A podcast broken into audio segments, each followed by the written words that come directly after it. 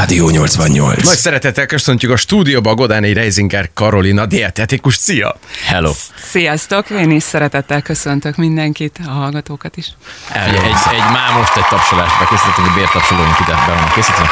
0-24-ben ki van fizetve egész év végéig. Így van, és hát étkezések voltak fókuszban, ugye? Mm, Beszéltünk a arról, reggeli. hogy melyik a, melyik a legfontosabb étkezés a reggeli. Na meg majd ugye a későbbiekben szeretnénk azzal kapcsolatban is kifaggatni téged, hogy a, az ételallergiák mostanában egyre gyakrabban De akkor előfordulnak. kezdjük a reggelinél. Így van. A, hogy akkor ez mennyire fontos, mert ugye onnan indult ki a téma, hogy a hét elején már Rolli ezt mondta, hogy nagyon fontos dolog a reggeli. Ez tényleg ennyire fontos, vagy ez időbeosztás függő, vagy ez hogy néz ki a reggelizésünk? Hát nyilván mindenkinek kell ezt mérlegelni, hogy mi fél bele a reggel, reggeli rutinjába, de így dietetikai szempontból ezt szoktuk mondani, hogy ébredés után egy egy-másfél órával már azért próbáljunk meg valami szilárdat étkezni, és ami nagyon fontos, és gyakran elfelejtik, hogy sokan vannak úgy, hogy rögtön kávéval indítják a reggelt. És akkor előtte nincsen szilárd étkezés, de ezt, ezt mondjuk úgy kéne, hogy előtte legalább egy-két kekszet, egy kis rostosabb kekszet, vagy valami legyen, hogy ö, így a csersavaktól, meg a kávétól egy kicsit megkímélje az A víz nem elég? Mert én úgy szoktam kezdeni, hogy egy ilyen jó 3-4 deci vízzel indítok, és akkor utána megy rá kávé. Az egy jó taktika, tehát hogyha valaki ö, ébredés után rögtön megiszik egy 3-4 deci vizet, az ö, segít az emésztőnedveknek elindulni, kicsit bemelegíti az emésztőrendszert, Ö, szóval ez mindenkinek ajánlható, illetve van egy ilyen ö, neurológiai visszacsatolás a szervezetbe, tehát hogyha reggel ö, megiszunk egy nagy pohár vizet, akkor az a, a székelést is elősegíti, ö, meg egész nap szomjasabbak leszünk, tehát a folyadék bevitel az valószínűleg kicsit könnyebben fedezhető, és akkor egész nap öm, jobban érezzük ennek a hiányát, de alapvetően kéne, hogy valamilyen szilárd dolog jusson a, a szervezetbe, és sokan szokták azt mondani, hogy de hát nekem nincs időm reggel, hogy előkészítsek egy szendvicset, vagy bármi mást, és hát itt jön a tudatosság, tehát hogyha már előző este átgondolom azt, hogy hogy fog telni a következő napom, és előkészítem a, a, a kezem ügyébe azt a pár falatot, amit ilyenkor a kávé mellé, vagy kávé előtt ö, meg tudnánk enni, az nagyon jó lenne. Oké, és akkor hogy kell nekünk jól reggelizni? Tehát neki, le, le kellene ülni hozzá, és akkor ennek időt dedikálni, hogy akkor ez tényleg úgy nézzen ki, hogy ez egy, ez egy étkezés? Tehát ez lenne a normális, vagy a jó? Nyilván ideális esetben az lenne a jó, hogyha azt szoktam mondani, hogy csak szabályokat betartjuk, hogy csak ülve, csak tányérból, nyugodtan megrágva, úgy, hogy közben nem nyomkodok telefont, nem nézem a tévét, hanem tényleg ö, fel tudja fogni az agyam is, hogy eszek, és mm-hmm. akkor van egy rágás élmény, és tényleg jól tudok lakni indulás előtt, tehát ez nyilván, ez lenne az ideális, és tényleg tök jó lenne, hogyha ezt mindenki tudná tartani, de a való élet az nem így szokott kinézni. Mm-hmm. Ilyenkor minél rozsdúsabb és minél cukorszegényebb dolgokat szoktunk javasolni. Na igen, pont ezt akartam kérdezni, hogy az édes és a sós, mert ugye általában az szokott lenni, hogy egy ilyen műzlis valami, beledobnak kis tej, vagy valami gyümölcslé, és akkor az, az jó az? A műzli és műzli között is van különbség, tehát hogy azért vannak azok a, a műzli félék, amik ö, teljes értékű gabonákból állnak, nincs bennük hozzáadott cukor, esetleg a szalványokkal van édesítve, vagy például, hogyha ilyen ö, zapkását készítünk, vagy zappelyhet belerakunk joghurtba például, ami nem egy cukrozott joghurt, hanem natúrjoghurt, és akkor ahhoz keverünk gyümölcsöket frissen, az is egy jó megoldás, ezt is már előző este össze lehet készíteni, egy bögrébe berakjuk a hűtőbe, és akkor van mihez nyúlni.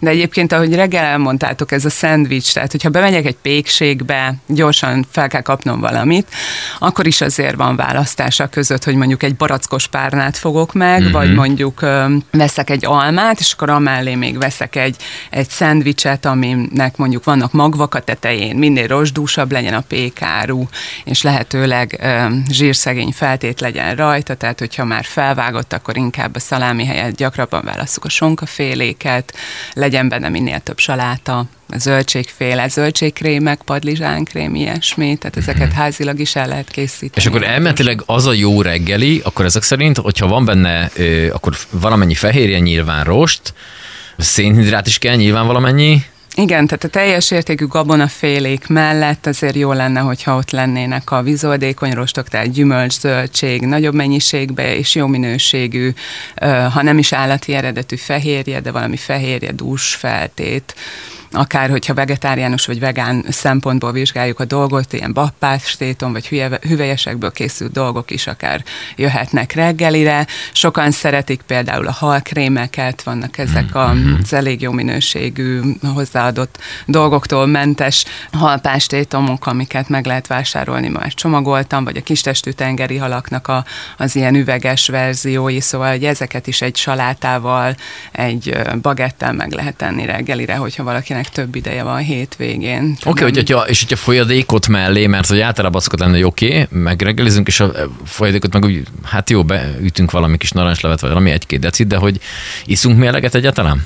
Hát az a tapasztalatom, hogy nem igazán, tehát hogy azért van olyan kliensem, akivel délután kettőkor beszélgetek, és azt mondja, hogy még három deci vizet se jött meg, szóval, hogy azért már a reggeli órákban, hogyha megvan ez a felkelés utáni három-négy deci víz, utána még reggeli mellé, vagy utána akár teázni is érdemes lehet, mert sokaknak könnyebben lecsúszik mondjuk egy hűvös reggelen egy jó meleg édesített gyümölcstea, és akkor ezzel is tudjuk bevit, így növelni a folyadékbevitelt, mhm. illetve ugye a délelőtt folyamán nem csak reggeli van, hanem ideális esetben azért valami kisétkezés, tíz órai ilyesmi, és akkor ott is lehet akár nem cukrozott, savanyított tejtermékeket fogyasztani, ezek is beleszámítanak a folyadékbevitelbe.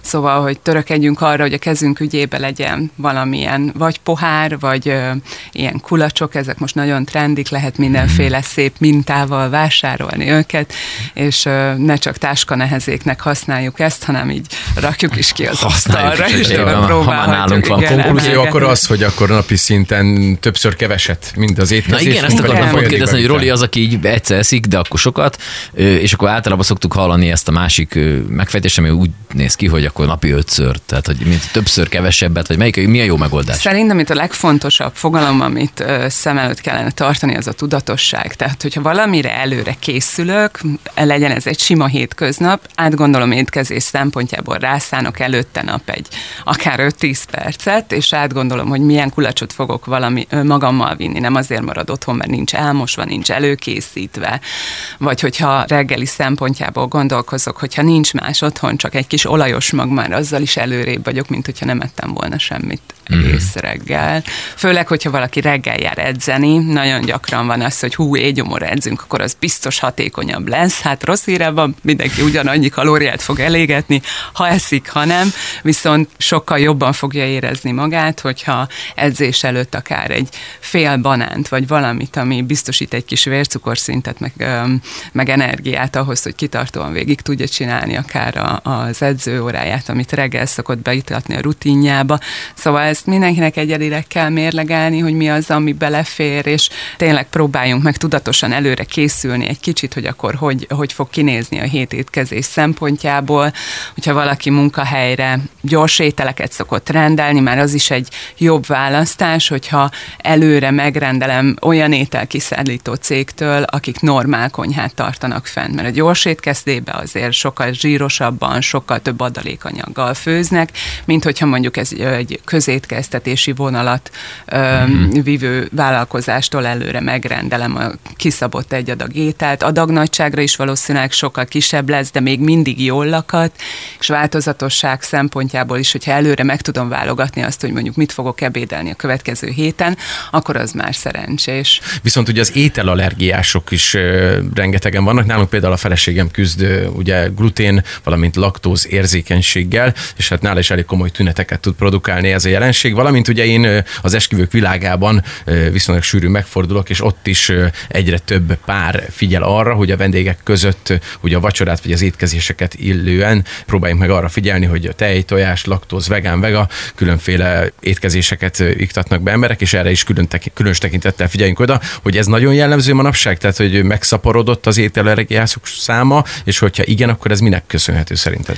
Hát igen, a hivatalos adatok azok azt mutatják, hogy a modern társadalom társadalmakban minél modernebb, minél nyugatibb egy társadalom, annál valószínűleg jobb a diagnosztika is, tehát többet tudják ezt a kérdéskört vizsgálni, és ez által nyilván jobban felderíthető, hogy ö, hány allergiával küzdő egyén van. Nagyjából olyan kettő kötőjel 10%-ra tehető a teljes lakosságra nézve, aki valamilyen szintű ételérzékenységgel küzd. Most fontos elkülöníteni ugye az allergiát, ami egy immunmodulált dolog, tehát az immunrendszer reagál az ételekben lévő fehérjeféleségekre, illetve vannak olyan felszívódási zavarok, mint például a laktózérzékenység, ahol egy enzim hiánya okozza azt, hogyha laktóztartalmú élelmiszer teszik az egyén, akkor az a két molekulás cukor nem tud felbomlani, és akkor ott erjed meg mindenféle dolgokat csinál, és akkor ettől puffad, meg hasmenése lesz az egyénnek. Ez Magyarországon a laktózérzékenyre hajlamosító gént sokan hordozzák, ezt nem érdemes genetikai vizsgálattal általában vizsgáltatni, mindig a tünetek fényében, illetve kilégzéses tesztel, terheléses tesztel szokták ezt a laktózérzékenységet diagnosztizálni, és akkor ennek megfelelően kell beállítani a diétát, vagy a megoldást, mert ez az a laktázenzim, ami a belegben termelődik, ez pótolható, tehát a laktózérzékenység, az ilyen formán nagyon gyakori, tehát tényleg nagyon sok mindenkit érint, de egy elég könnyen orvosolható dolog. Pont a múlt héten volt róla egy posztunk a, a Dietetikus Szövetségnél, hogy vannak olyan kemény sajtok, amire ugyan nincs ráírva, hogy laktózmentes, mégis laktózmentesnek minősül. Ez is nagyon hasznos dolog, hogy nem feltétlen mindenből azt kell megvenni, amire rá van írva, hogy laktózmentes. És általában van egy ilyen attitűd is, hogy amire mentes van írva, azt már így egészségesebbnek gondoljuk, ez mm-hmm. nem feltétlenül feltétlen vagy, van így. De hogyha visszakanyarodunk az ö, eredeti kérdéshez, tehát, hogy a cöliákia, a gluténérzékenység az is egy bélbetegség, tehát az, a, ott sem az allergiák közé soroljuk ezt a betegséget, hanem teljesen más diagnosztikája van, tehát ezt teljesen külön kell vizsgálni.